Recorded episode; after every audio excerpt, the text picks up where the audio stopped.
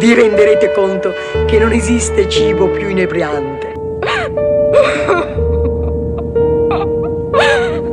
Beh, che succede? Perché piange la bambina?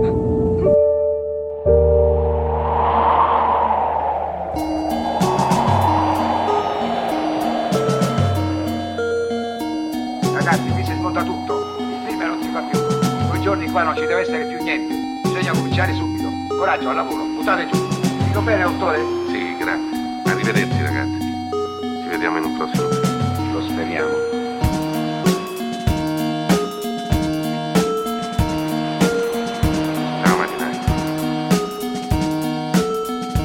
Welcome to Cinema Italia, a podcast dedicated to the world of Italian cinema. Presented by me, John Bleasdale.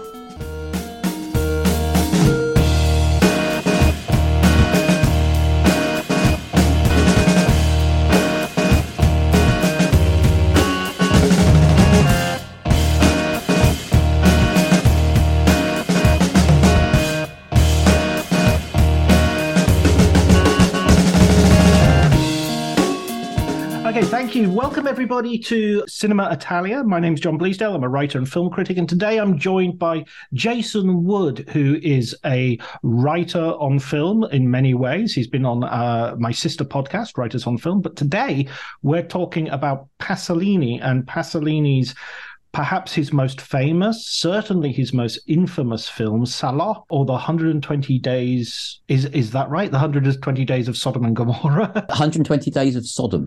Of Sodom, yeah. Gomorrah, the the, the less the, the less attractive yeah. sister who's not yeah, ever more mentioned. Sodom, less Gomorrah. Yeah. Oh my God, we're already there. This is a, when you, as soon as you said this, in fact, I was talking to somebody else and they said, what films are you doing? And I said, ah, well, I'm talking with Jason on Friday about Salò, and they went, oh, I was, I knew somebody was going to pick that one straight away. Yeah, I just thought. Yeah.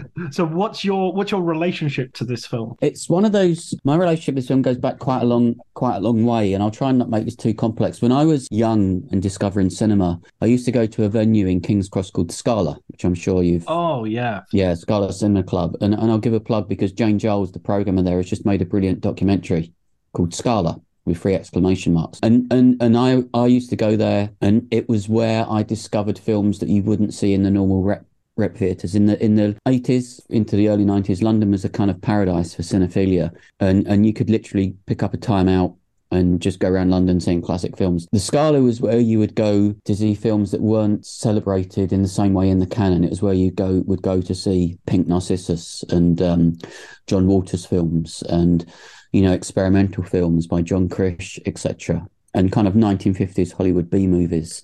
And of course, it was also famous for launching Evil Dead with Sam Raimi. But I particularly went there to discover Salò because um, I'd studied film and uh, at A-level. And Salò was one of those films. It was, it was a little bit like a Clockwork Orange, that it was very hard to see. Uh, yeah, right. Um, I remember Clockwork Orange circulating amongst my circle of friends on a, on a V H S.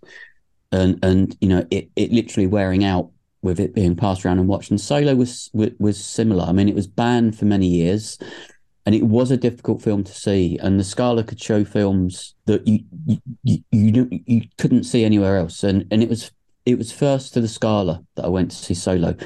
And it's one of those films that was completely seared on my mind because I'd never seen anything like it. I'd read about it and I'd tried to kind of gored myself to to to be shocked, but even in my wildest dreams or nightmares I hadn't anticipated the visceral impact of a film like that.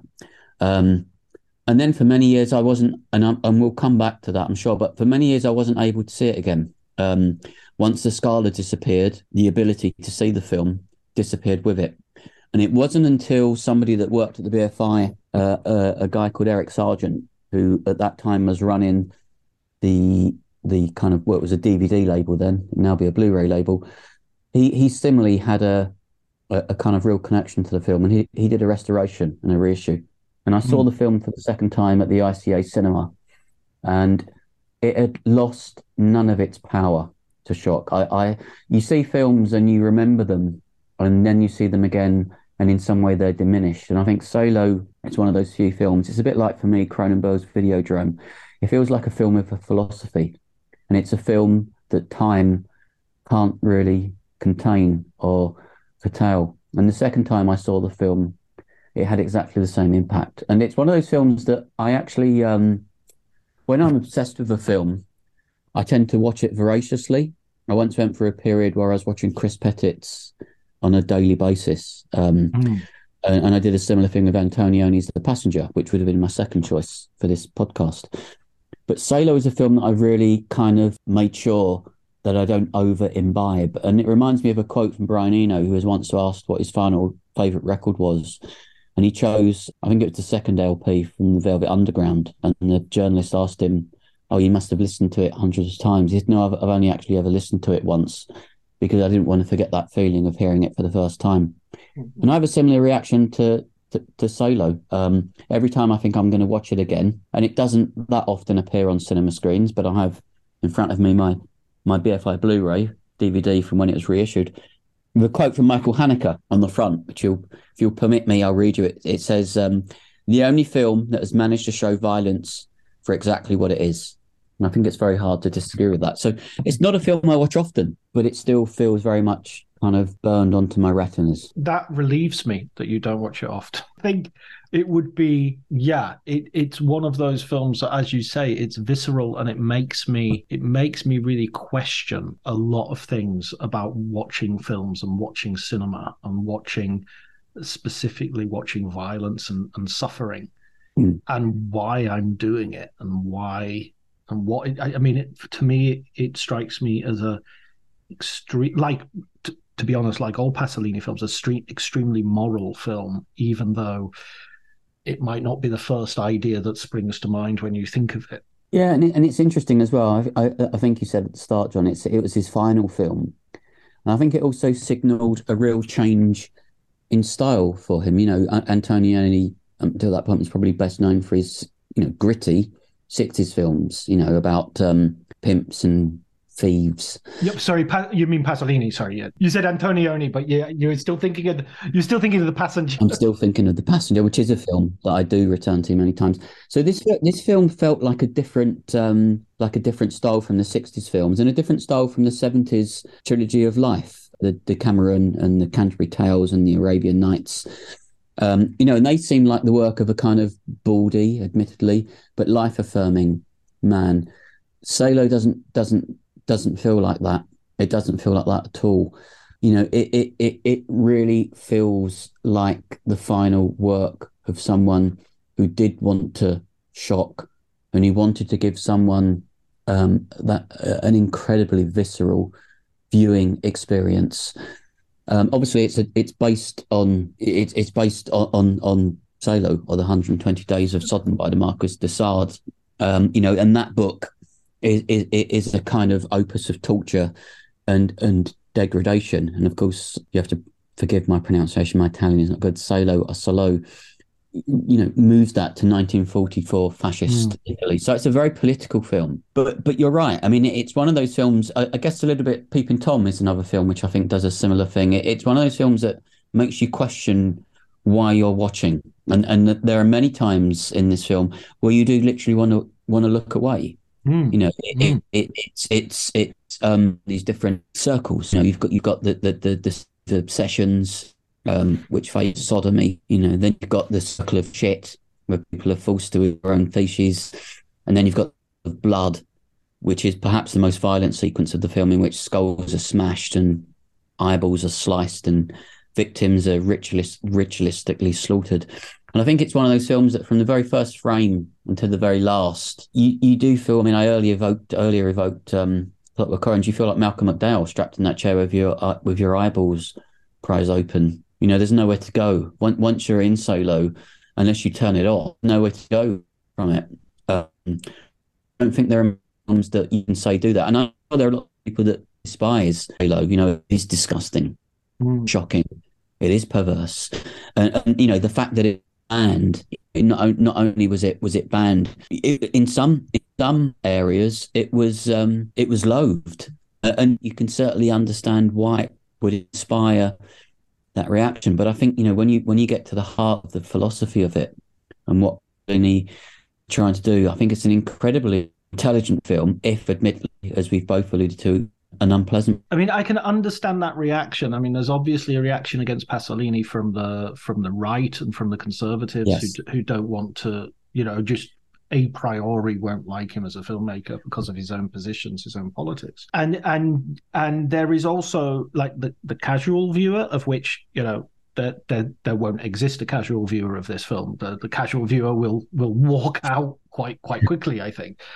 But yeah, th- there is an understandable sort of, why are you putting me through this? You know, what, you know, I, what is your, what is the point of you doing this to me? You need a point to do this to me. You can't just be shocking me for the sake of being shocking. And unlike some films of extreme uh, provocation, Salò doesn't strike me as a film which is trying to be provocative, strangely. I mean, trying to be provocative for its own sake. Mm. No, I'd agree. I mean, it's in a in a very kind of dispassionate style, which I think speaks to your point. But I think, but I think also you alluded to, I think Pasolini, what he does, the way he shoots it, he makes you complicit, and and, mm. and this also takes you back to the Michael Powell's Peeping Tom um, illusion. You know, he kind of makes you implicit in the voyeurism, and yeah, I, you know, it is themed in a, it is in a very disparate way, and I think it goes back to what we were speaking about. I think what it does through that filming style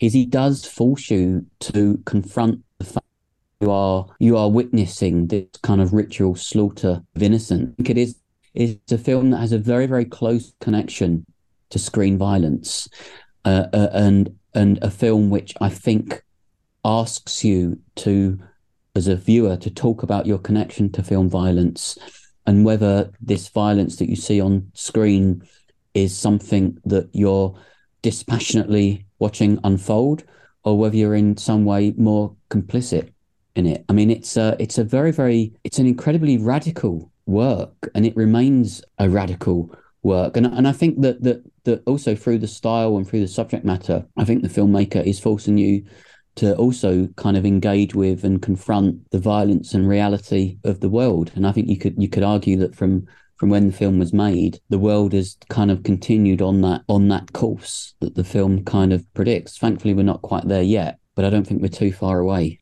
That's really fascinating. I want to come back to the that idea of complicity as well. Let, let's let's sort of just maybe move through the, the film a little bit, like especially if, if people haven't haven't dared to watch it yet, so so they have a sense of the actual.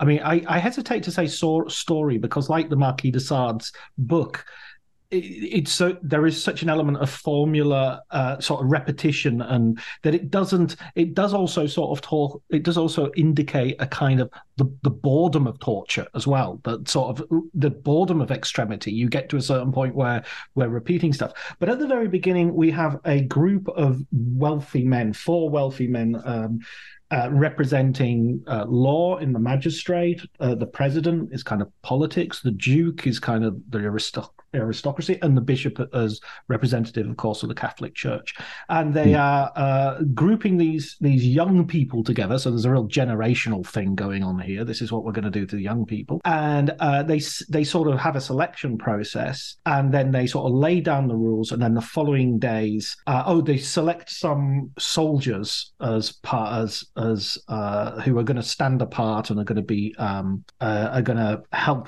facilitate. They're going to be the police in this in this scenario. And then you have a series of stories that they tell and of of trials that the young people go through, which include the worst degradation and pain and suffering you can imagine. Just as you're imagining, oh, it can't be much worse than this, it, it gets worse. Yes. And and yeah, I think, I I mean, and the, as you mentioned earlier, the sections are sort of, to some degree, inspired by Dante and the circles of hell, as you as you alluded to. But yeah, I think that I think that, that will give you, and of course, this being the last day of Salò, Salò is the fascist republic, the rump republic that Mussolini continued to, to be the nominal dictator of, while obviously it was controlled and defended by the, the Nazis, the German soldiers, uh, following the Allied invasion of mainland Italy. So that's, I think that, that that to give you an idea of the context. So this is their sort of last hurrah as they, you know, they they they they exercise their complete freedom through violence and suffering. That's correct, and it and it, you know, it obviously has very strong kind of re- religious overtones as well, I think. And I think the the other thing that we should, and you've done a, a beautiful summation. I'm not sure, John, that after this podcast people are going to rush out to. It's not it's not the kind of film that you sell into people. You you, you uh, and it'd be interesting if people do watch it after after listening to this, if, if they feel the same sense of kind of shock and revulsion, and I think a little bit of awe. You know, I always like to imagine myself as a spectator seeing something like this for the for the first for the first time. And and and I would also say that, you know, the the, the, the phrase "shocking." I mean, I, I I'm interested in this kind of film. You know, when when I when I w- was kind of really getting into cinema in the eighties, I was interested in the kind of canon, you know, the established canon. Mm. But I was also interested in, and I and I don't say this with any sense of condescension or, or criticism, in kind of trashy films and and and B movies, and, you know, the films of Fulci and Righiera Deodato. You know, I, I like the kind of scuzzy end of the spectrum, and Mondo Macabro. I mean, th- these were all things that that that really began to exert a bit of a fascination with me. But with all the things I've seen, and, and I've seen, to, to not paraphrase Rutger Hauer, I've seen some I've seen some things you wouldn't believe. I still haven't seen anything like Salò. I, yeah. I, I really don't think I can think of a a comparative, and and I think that that is what gives it its kind of uniqueness. And, and the other thing I was going to say about Salò, because as I said, you, you described it also perfectly, given that it was the director's last film, there is that kind of connection as well between the violent death that, of course, that Pasolini Pasolini died, and, mm. and you know, and throughout his his life, that there was an interest in Pasolini in, in his personal life, in in the kind of underbelly, if you like, uh, and and I think the the death, which obviously you probably know more about than me, but very suspicious circumstances, um, possibly involved, you know, possibly with state involve, in, involvement. I think that also in some ways contributes to to to the legacy.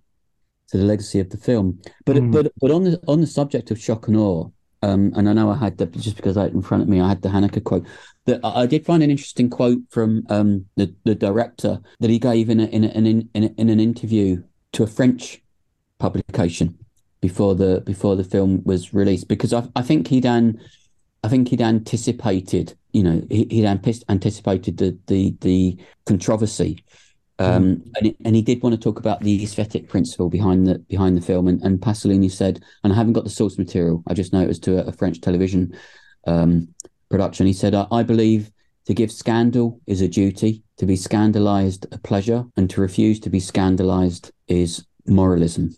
Um, so, he, you know, I think he was very aware of what he was doing with this film, and I think he was very aware of the philosophy behind it. But it's hard to imagine uh you know, few other filmmakers being so committed to to to to, to that idea of the connection between scandalization and and mor- mor- morality.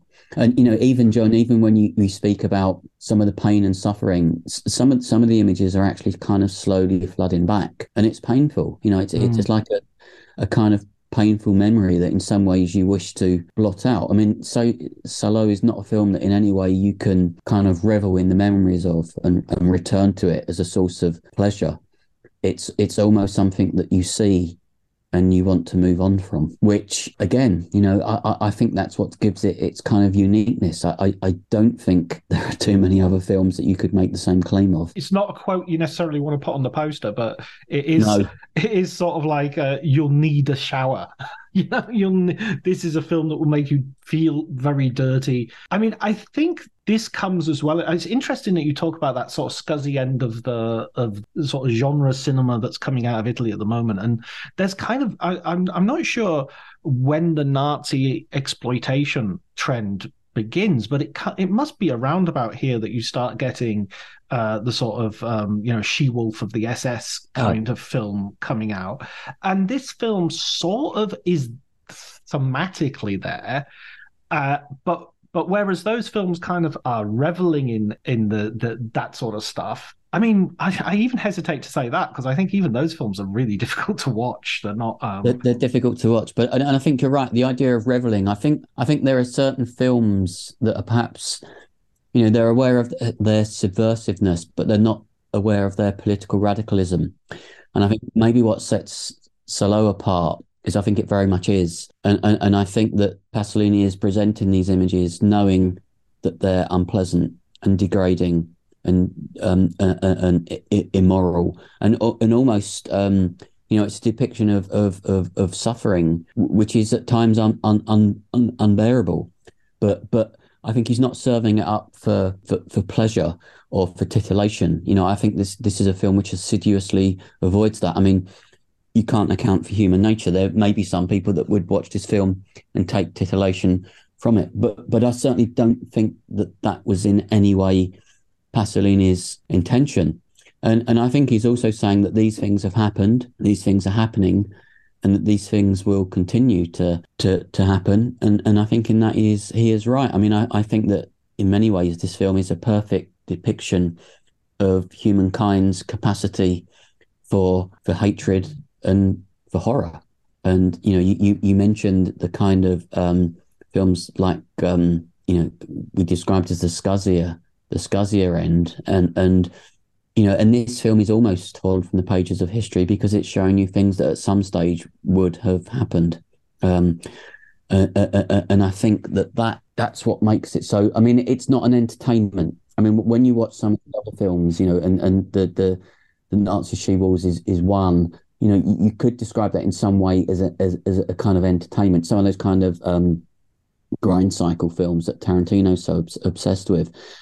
You could not describe this as an entertainment in, in, in any way. You know, it's almost like a, a quite a quite rigorous Marxist text. Uh, you know, it, it, I guess there'd be comparisons with some of uh, some of Godard's work. And, and you know, and I mentioned earlier, it's a film that once you're in there, you, you kind of almost want to get out, and mm-hmm. you can't unless you turn it off. And and I think turning it off is is is kind of almost what Pasolini is inciting you to, to do, but it, it becomes impossible to look away from, I think. That, I mean, I think that's interesting, the way you used that Haneke quote right at the beginning was, uh, you know, Haneke famously said, you know, if you if you walk out of my films, then you don't need them. You're you're, you're healthy. And I kind of, in a sense, perfect. Yeah. Pas, Pas, yeah. Pasolini has that similar relationship. It's like, you good, you're disgusted, good, you know. That's a perfect comparison. And, and I think that, you know, John Waters, again, you know, he said, you know, John Waters famously said that if someone threw up in my films, he would take that as the greatest, the greatest accolade, uh, which kind of goes against the, the notion of titillation that we were discussing. But I, I think, you know, you, I mentioned the Haneke quote and you've mentioned Haneke. I think Haneke is not a bad comparison for this, for this film because of that level of di- dispassionate detachment. Mm, and confrontation. Yes. Very much. And um, yeah, and, and and it's that that kind of presentation of something that, you know, it's presented and and and and then you kind of have to deal with the you have to deal with the consequences. And it's it's interesting. The other thing that I find interesting with um with Salò is it Salò is a film that is, as I said, it isn't actually, you know, it's widely available now. You can buy it. I'm not giving a plug, but it is still available through B F I Blu-ray. You can see it. It's harder to see on a cinema screen, and and, and I'm working on something that will bring it back. The Prince Charles screened it recently, and, and a kind of friend of mine who you may know, Paul Reed, who works at Pictures, he went and he described uh, he described the reaction to the film, and there was obviously people there that were seeing it for the first time, mm. and he described this kind of shocked silence after the film. You know, th- there are some films that that you talk about with your colleagues and your friends, and you, you kind of talk them up as being shocking. And when you show them the film, they're rarely they're rarely shocked. I'm, mm. I'm struggling to think of an of an apt example I would give, but that, you know, they're, they're rarely shocked in the way that you would hope them to be. I mean, I think if you showed someone Cannibal Holocaust or Cannibal Ferox now, I, I, I think because of the way that making films has evolved and special effects has evolved, you know, for me they're still great films. But I think if you showed them to a younger audience member, I think that feeling of shock would would not be there because some of the things that you see in those films are widely available. Are widely available in more mainstream films. I still don't think that's the case with with, with this film, with Salò. I, I still don't think that you would see some of the things that you see here anywhere else.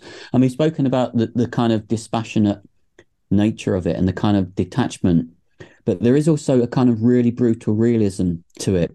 You know, I, I don't think we need to avoid spoilers, but you know, with the um, with the, I mean, let's just go there with the shit eating. Yeah, you know, it really does look like they are eating human shit. You know, when you have eyes being sliced and tongues being sliced, this is not something which has been done you know, w which looks obviously inauthentic. It looks very real. The violence looks very real. The sodomy looks very real. The suffering looks very real. That that there's a there's an authenticity to this film, which again con contributes to that idea that at times it's unbearable. I'm glad you brought that up, because it, I want to link it to something you said earlier, which was what where you were talking about. You know, um, some people might find this titillating. Some people might get off on it, and that's included in the film. You've got four people who are getting off on it. They're not doing it because they're not doing it for any other end than because they enjoy it. And even and that's the magistrate, the bishop, the the yes. the duke, and uh, yeah. um, and the other one, the lawyer, the judge. Yeah. Um, they're they're really into it. I mean, they don't mind um, themselves being, you know, uh, uh, being sodomized if if if. need be, but more potently and more obviously, um, the one of the the the guys, they're they're eating shit.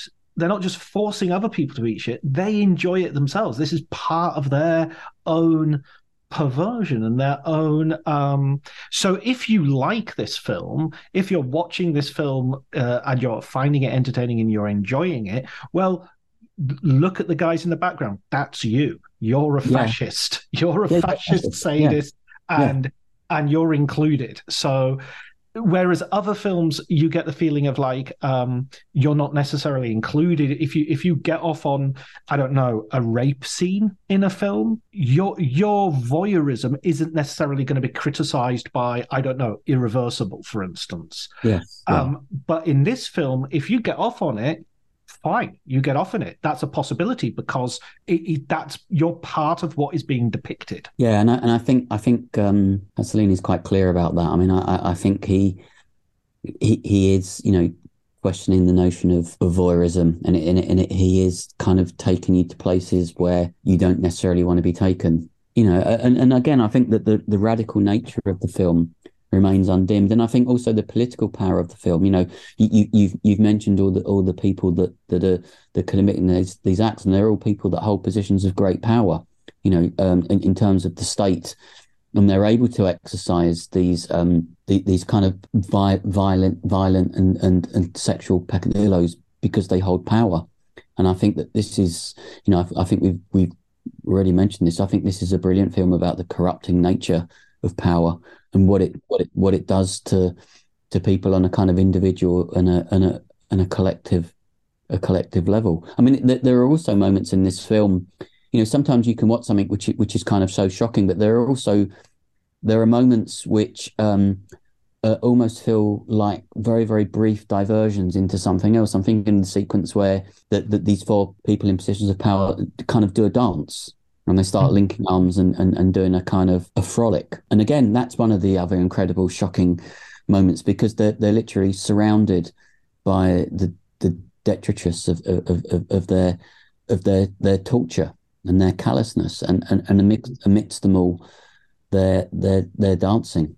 So even in, in, even in the moments of the film that are not directly connected to the violence, There, there, there's a kind of shock and awe to them. It'd be interesting to know, you know, I, I did try and do some, re you know, filmmakers that have been influenced um, by this film. I mean, obviously, obviously, um, Haneke, as, as as you mentioned, but it but it's not one that I I can recall being regularly cited in any way as a major influence. And it, and it's a film that still feels, um, and I'm sure people will vehemently disagree, but it still films feels like a film which is uh, in, in some ways in the shadows, you know, it, it, it which is odd, because it is widely available. You, you can go out and buy it and rent it. You can, I think you can stream it as well. I think it's on several streaming platforms. You can you can book the film and screen it in a in a in a in a in a cinema. B F I has distribution rights, but for some reason people don't. It, it's almost like people are making a, a, a conscious decision, you know, mm, I'm not sure I want to I want to go I want to go there, which I think says a lot about the film again. I, I wonder as well, talking about people being influenced or not, not citing it as an influence, is if it's got, it's, you know, reputational damage could be caused by somebody, you know, uh, coming out. And, uh, you know, Nicholas Winding Refn will quite happily, you know, talk about Dario Argento and Giorgio Romero and, uh, uh, you know, do some brilliant work in, in pulling out maybe some lesser known filmmakers as well. And then, but but but something like this would be a little bit too, you know, I can't imagine this having a Tarantino Presents release. No, uh, because I think once you're seen to advocate, I, I mean, it's also one of those things, it, it's the danger if people get a whiff of a film without having seen it. You know, this, if you advocate this film to somebody that hasn't seen it and they become a kind of acolyte of the film without seeing it, it's, it can be quite a dangerous one to advoc- advocate for, um, I think. But it's, there are, I mean, it, interestingly, John, as we came on air, one of my colleagues at the B F I, I was listening to a podcast where Edgar Wright was talking about this film, which I think mm-hmm. is very funny given, you know, the kind of kismet synchronicity of it, given that we were about to speak about it. So, you know, it, it kind of is out there amongst people. But but I also think, I mean, as an example, I use this film quite often as a as a, as a kind of comic shorthand amongst friends and colleagues in the industries. You know, it's become a it became a bit of a running joke that if someone asked me to pick a, a film, I would always say Salò, no matter what the occasion. You know, somebody that curates and screens film, somebody might say, oh, we we need, we need a film for fifteen to twenty-five year olds, and I'd say Salò without thinking about it. And, and and I think it's almost like a reflex action, because I, I can't think of anything like Salò, or I can't think of anything that does what this film does. I mean, it, it almost is like the full stop at the end of the sentence. I mean, I I, I just you, you can make comparisons, but I don't really think there is another there is another Salò. I think it is genuinely unique. Was it in your top ten? That's a wonderful. I mean. The thing, the thing that I tried to do with my top ten, and you could call it tactical voting, is is I tried to um, spread the votes far and wide. I think in the end, and I'd have to, and I and I would have to, I would have to double check this. I think it was in my top ten, and, and it was interesting. I was reading um, in the Sight and Sound we were discussing before, you know, before you hit the record button, Paul Schrader.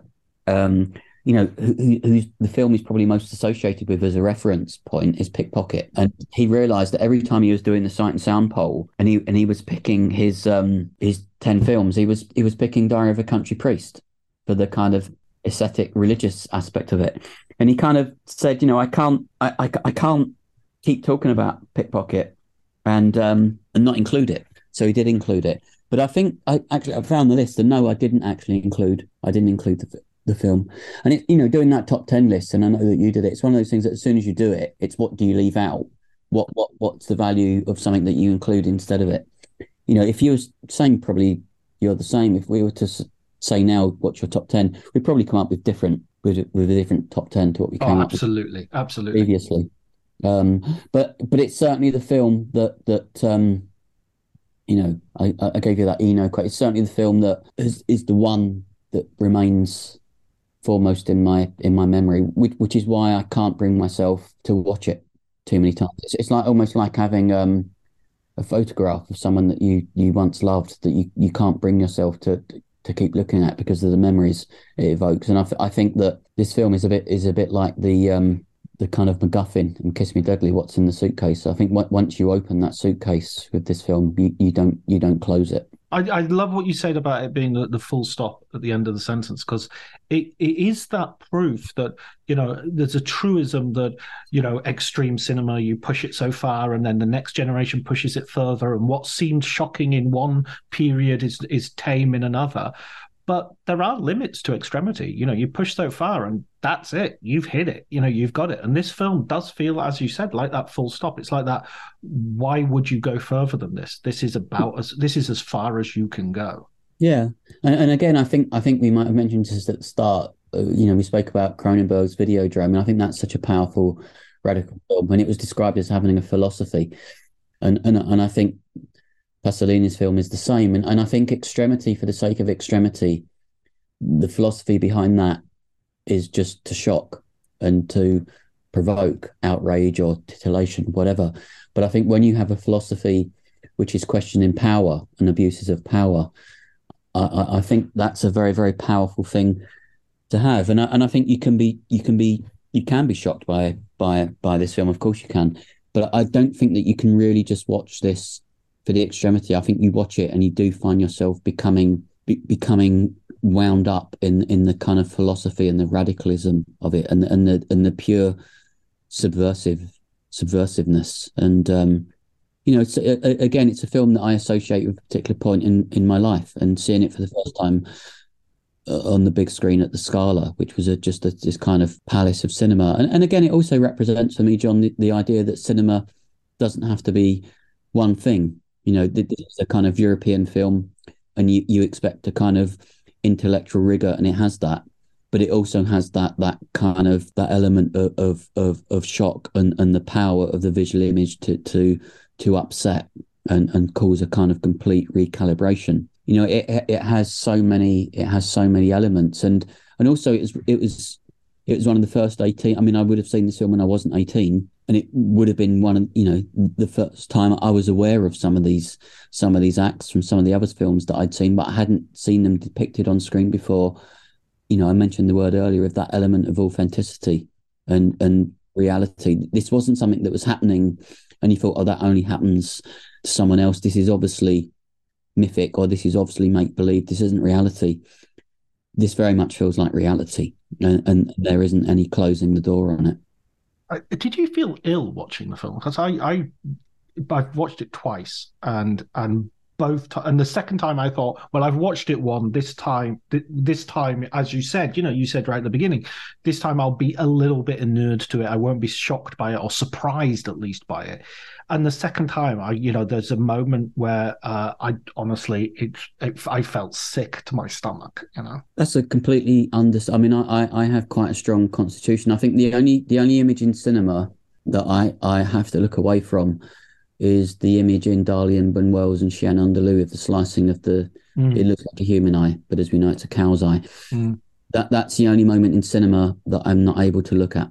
Mm. Um, I can't say the same about about Salò, which, which maybe says something about about me. I mean, you know, with certain forbidden images, that, that, that, that there there is this, you know, it's almost like when you witness an accident, there's an inability to look away, no matter how much you want to.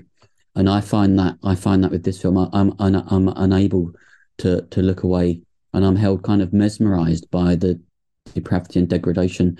But with something like in Chien Andalou, I, I, I am sickened, and I do have to avert avert my gaze. And I, and I also think that averting the gaze, um, that there's nothing wrong with that. You know, that I, I don't adhere to this idea that if if you if you kind of look away from an image an image which is upsetting, you're in some way kind of failing the filmmaker, or or you're in some way showing fallibility or weakness. You know, life is full of so much suffering and displeasure. If something is causing you suffering, displeasure, and you can choose to not be um, subjected to that, then stop it. Um, but no, I, I I don't find myself sickened by the film. I find myself sickened um, by the acts in it. And I find myself sickened by the um, by the abuses of of of, of power. Um, but but I think I also feel that with this film, I don't think it's an, an inaccurate depiction of some of the ways power has been abused throughout Western civilization. I mean, without wishing to go too political, you know, you mentioned fascism, but e- even if you look at the photographs which emerged recently from Abu Ghraib and the abuses of of prisoners. You know, the, the sequences that, that, that we that we witness, these are not fantasy. Um, the, the, the, these are not images that have no relation correlation to reality. The, these are things that happen, and possibly worse. And it just show it. You know, it kind of shows that no no no matter what your worst imaginings are, there's always worse. But but uh, but I do feel that there isn't much worse than what we see in Salò. It's interesting, you know, you mentioned Argento, and and and you know, I know we've both spoken about the fact that that um, you know, we've got this season on the B F I South Bank, and and you look at the films of Argento, and and they're when when I when I watched Suspiria for the first time, you know, that film's what, seventy-seven, seventy-six. I remember thinking that was the most frightening thing I'd ever uh, I'd ever seen. When I watch that film now, I still love it, but it doesn't feel, it doesn't shock shock me at, at all. You know, you can kind of see the joins, you can see, and that and that's not that's not in any way to downplay the significance of that of that film. But time marches on, as we said, and, and, and special effects and the way that things are done and and changes. I, I think that, that Salò just stands apart from, from that. I think it, it will be forever timeless. Yeah, yeah. I, I want to go back with you a little bit with the politics, because I think that's a brilliant point you made. And of course, you know, those those photographs, people were covered in shit. People were yeah. being tortured and being sexually humiliated and being sodomized. And the American soldiers who were committing those acts were grinning at the and um, putting their thumbs up, and and so so I absolutely take that point, and I think that's that's one that's be- worth repeating. I'd just like to put the film a little bit in context as well, to show that I think this also is an argument against the film being sort of gratuitous or in some way. This is me- this is released in the set- late seventies, seventy-six, I think, this film as well, same year yes, as Suspiria. Yeah. You're and and Pasolini is living and has grown up in an Italy in which uh, the fascists, you know, the fascists don't leave Salò and all go to prison. Um, you know, ninety-seven percent of the police officials who were police officials during the fascist regime were still police officials in the fifties and sixties. You know, they they the police was the same police from the beginning of the war uh, to the end of the war and after. There, there wasn't a process of denazification the way there was in Germany, not to the same degree, not to the same extent. So yeah. when he's making films in the seventies, in Italy, you still have you have this moral fear of the youth, you know, the, the hippies, the, the the nineteen sixty-eight generation, the attempts to put the students and the workers together in the Fiat factories and, and create a revolutionary uh, hope. These people were being condemned nightly on television by sixty, fifty, sixty-year-olds who themselves had, you know, a fascist past. And I think that that is what is behind a lot of the rage in this film, which I, I agree with you is totally dispassionate. It is the, the the actual way the camera moves and everything. This could be a costume drama. It mm. could be, you know, it's it's tableaus. It's it's still lifes. It's not uh, it's not sort of. It's not Clockwork Orange doing loads of funky things with the camera and the point of view and everything. So I think Pasolini is is. very much sort of holding up a mirror to the older part of society. And he, he's saying, you think the youth today are deprived and amoral and immoral and they have all these problems, but look what you fucking did to them. And yeah. look and look what you would do tomorrow if you had the chance. So I think that's where his rage is. And just very quickly, I'm sorry going on a little bit, but the uh, in terms of his death, of course, this wasn't an, intentionally his final film. He he wanted to carry on making films, but he was murdered, um, yes. uh, and he was. Uh, um, The police had this idea that he was murdered in a sort of a, a sexual assignation that went wrong yes. with a sex worker. Um, and he, you know, he used sex workers. He was a, uh, you know, he was a gay man in Italy in the nineteen sixties and seventies when that was an extremely difficult thing to be. He was a public figure. Um, but there is, at the very least, the police did not investigate particularly well.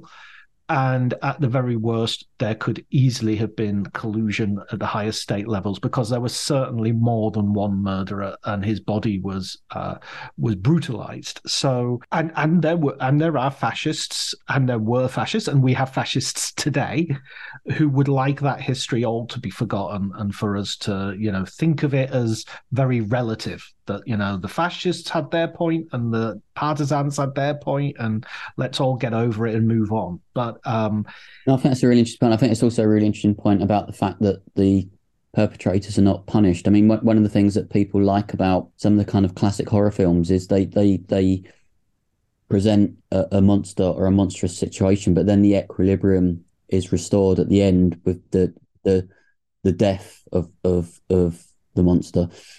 And this film refuses to to do that. And I think this is what also makes it feel so current. I mean, if you look at the... Um, I mean, I didn't think we'd live for a time where you would have a, a, a, a U K government that would so um, brazenly lie and collude and cheat and um, pull the wool over the eyes of the, the public and basically fill their own their own pockets whilst in power. And there aren't any repercussions to that. They just go on enjoying their power and their privilege and, and their political position.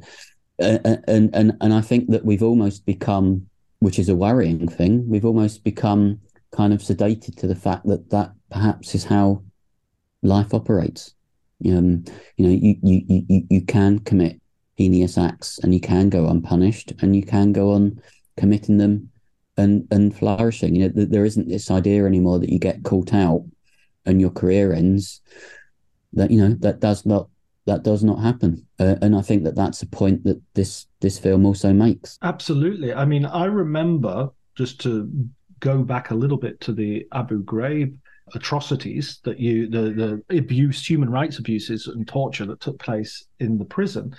The uh, one of the women who were featured in the photograph, uh, I remember reading sort of like a profile piece on her, which was kind of kind of saying, "Oh, was she a bit, you know?" Um, Uh, you know, she she was at the bottom of a hierarchy, and as a woman, she was much more condemned than the men, and the this and the that and the other.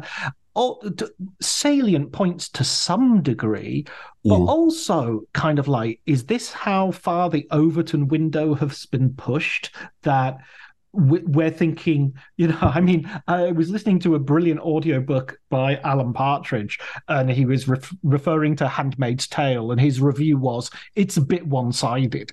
Yeah. You know what I mean? Yeah. Is that where we are, where we're watching Salò and going, yeah, but I mean, you know, let's let's look at it from their point of view. I mean, that that's that feels, that's why this film feels relevant to today and not just like a historical sort of uh moment. Yeah, I, as I said, you know, I think there is this idea of timelessness about it. And um you know, when I was teaching, I always wanted to show it to students, and I never did, and I regret it, because there there is there there is this sense that um you kind of question, well, what what am I unleashing? Mm. You know, what, what's it going to do once, because as I said, you know, once you've seen this, you you, you can't unsee it. Um, and I, you know, I, I I think I think I think it does present something of a of a of a of a quandary. And you know, I've recommended this film to one or two people, and you know, and we've had, and I've recommended it in in, in line with some of the, the the conversation we've had, and kind of warned them. And nobody I've recommended it to has come back and kind of said, oh no, you oversold it, I didn't think it was that. Everyone is kind of stunned into silence mm. by it. And it, and it would be difficult to um I think it would be quite difficult to imagine any other re reaction mm. um you know, because the the, the, the acts that the that the, the film is depicting, you, you might you might think, oh, this is the worst thing I can imagine, but then, as we've discussed with you, that the, there are always there is always worse. Mm. And, and if there's worse than what's shown in Solo, you, you have to kind of, and, and there is, because we've seen it, you have to wonder at what stage humanity and civilization is at. I mean, it's, it's almost like you could almost use this film as a warning sign, you know, of, of where, of, of not, not where we're heading, but where we've actually arrived at. Mm. And, and I think that's another thing which makes it incredibly um, potent. Mm, absolutely, absolutely, and I, I mean, I've been to Salò, the actual town, which is on Lake, wow. which is on Lake Garda, and is, um, you know, we were there for, uh, we were staying in a hotel for my birthday. It's not far from here. It's like an hour, an hour and a half, maybe. Are you in Rome? No, no, I'm in, uh, I'm in Veneto, so I'm sort of okay. near, near Venice, but just where the mountains begin, about an hour away from Venice, and.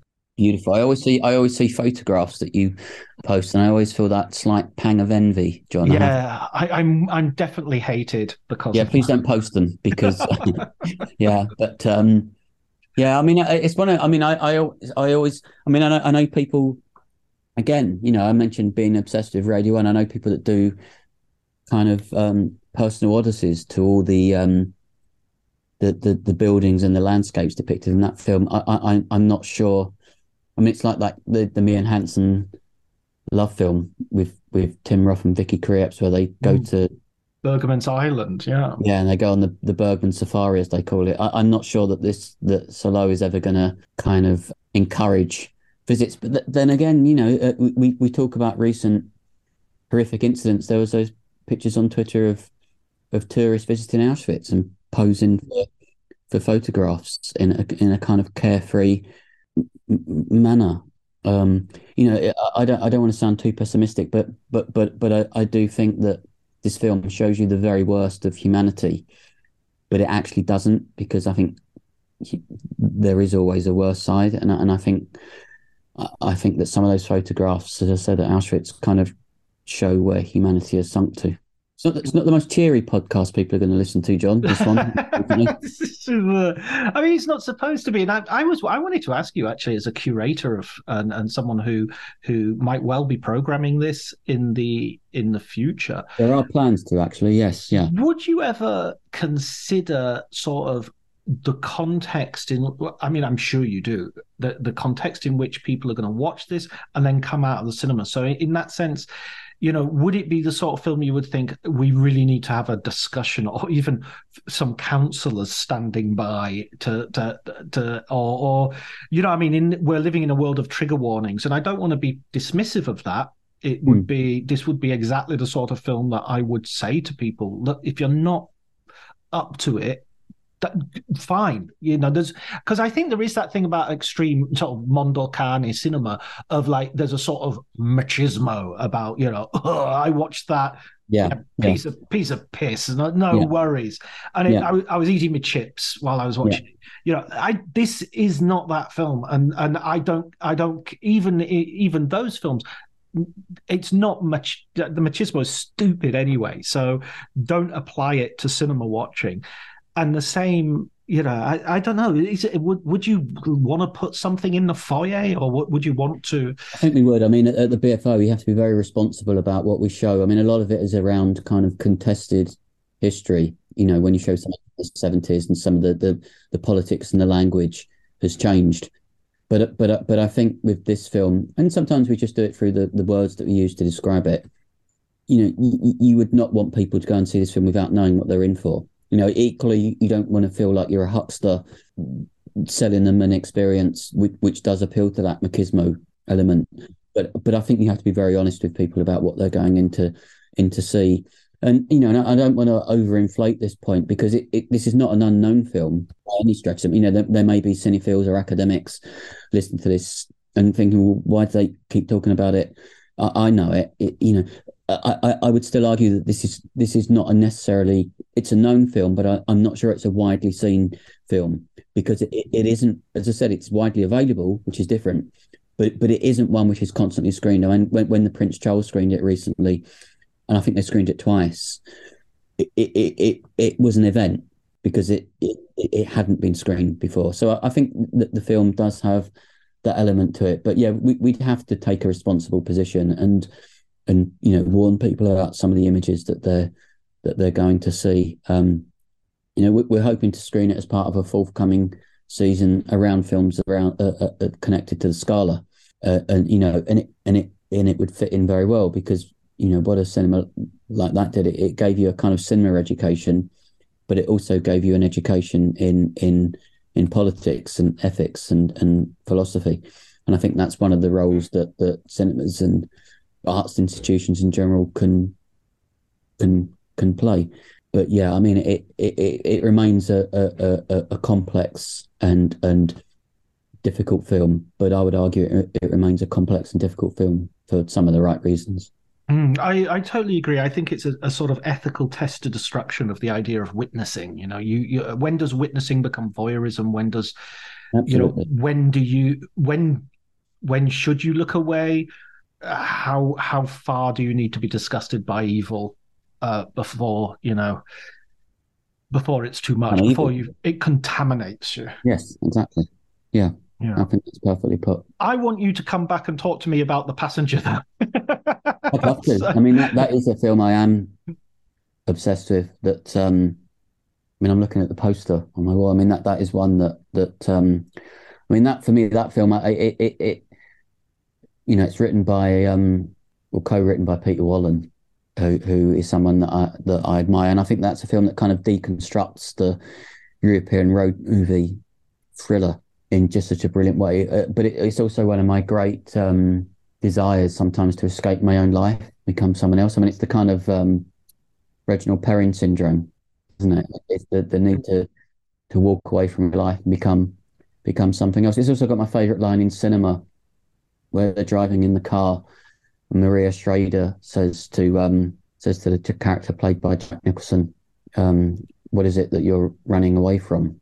And he says, "Turn, turn, turn around and look behind you." And then the camera, sw- and you just see the shot of the car driving away into the future. You know, he's running away from everything. It's, um, I think it's the perfect film in many ways. And people think about The Passenger just for the ending, but there are many other remarkable sequences um, in the film. And I think it has that that perfect element of um, fatalism um, and escapism, which I, I don't know, I just find so appealing. I think there's an element in the Patricia Highsmith adaptations like The American Friend as well. No, I mean, The Passenger is a film that I do frequently show when I was teaching. I would show to, I would show to people. And it's also somebody, somebody the other day, and I didn't agree, described The Passenger as having dated badly. I don't agree at all. I think it's almost, um, I think it remains an incredibly modern, postmodern film even. Um, I could, I, you know, when we finish this, I could go and watch it quite happily. I'm, I'm just, I was just thinking, you're absolutely selling it to me, because I've seen it. I've got it on D V D downstairs, and I want to go watch it now. Yeah, and it's got, you know, it's got great performances, you know, like um, Ian Hendry and Stephen Burkoff in quite small roles, and Jenny Ranaka. But but it's it's you know, and the sound, you know, I'm I'm really interested in sound design of that of that of that film, because I won't spoil the ending in case people are listening that haven't seen it, but. You know, the ending is described as as as as as being quite opaque, but it's actually, you know, you've mentioned Haneke earlier. You know, there, there's a clue at the end of Hidden as to what's happened, and there's a similar clue at the end of The Passenger, or just before the end of Passenger, as to what's happened. But it's not something that you see; it's something that you hear. And even when you hear it, it's partly masked by the sound of a um, it's either a car exhaust or a motorbike exhaust. But if you listen carefully, you hear a gunshot, and um, and I think that's that's something that, that Antonioni was so good at, and he, he does similar in in in Blow Up, is that kind of slow reveal where, where a gradual accumulation of the senses brings you to a point of realization as to what what's happened. I think he's our best existentialist thriller director. Yeah, absolutely. absolutely. It reminds me as well of Dashiell Hammett. There's a, a story that isn't included in the John Huston Maltese Falcon, uh, where um, Sam Spade recounts about a man who was walking, uh, who went missing, and he had to go and find him. And he found him after like three years. And this guy had moved to another city and changed his life. And he was married with kids, a different wife, different kids. And he was like, what happened? And he tells him the story that he was walking down a street in New York, and a girder fell from a skyscraper and, and crashed into the pavement in front of him. And and he, just for a whisker, he he survived at this near fatal accident. And he thought, that's it. I I could die at any minute. I'm getting on the first train and I'm just living free, and I'm going to do this. And Sam Spade says, yeah, but you know, you just went to another city and you got married, and you're you're living exactly the same life, just with yeah. different people. And he said, yeah, but um, no other girders fell. But you know, we all desire that sense of escape. You know, all the kind of responsibilities and pressures that we have. There's that idea of just going out and becoming somebody else, and that that still remains um, that still remains incredibly appealing to me. Yeah, let's do The Passenger. Next one, let's do The Passenger. I'm sorry.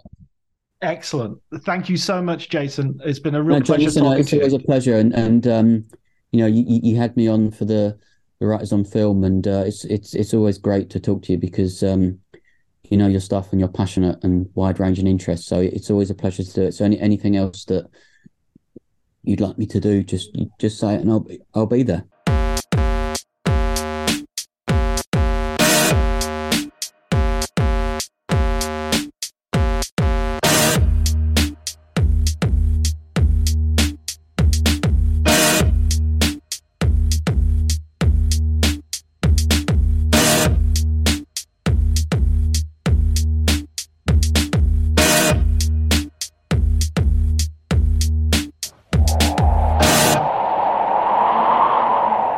Arrivederci ragazzi, ci vediamo in un prossimo film. Lo speriamo.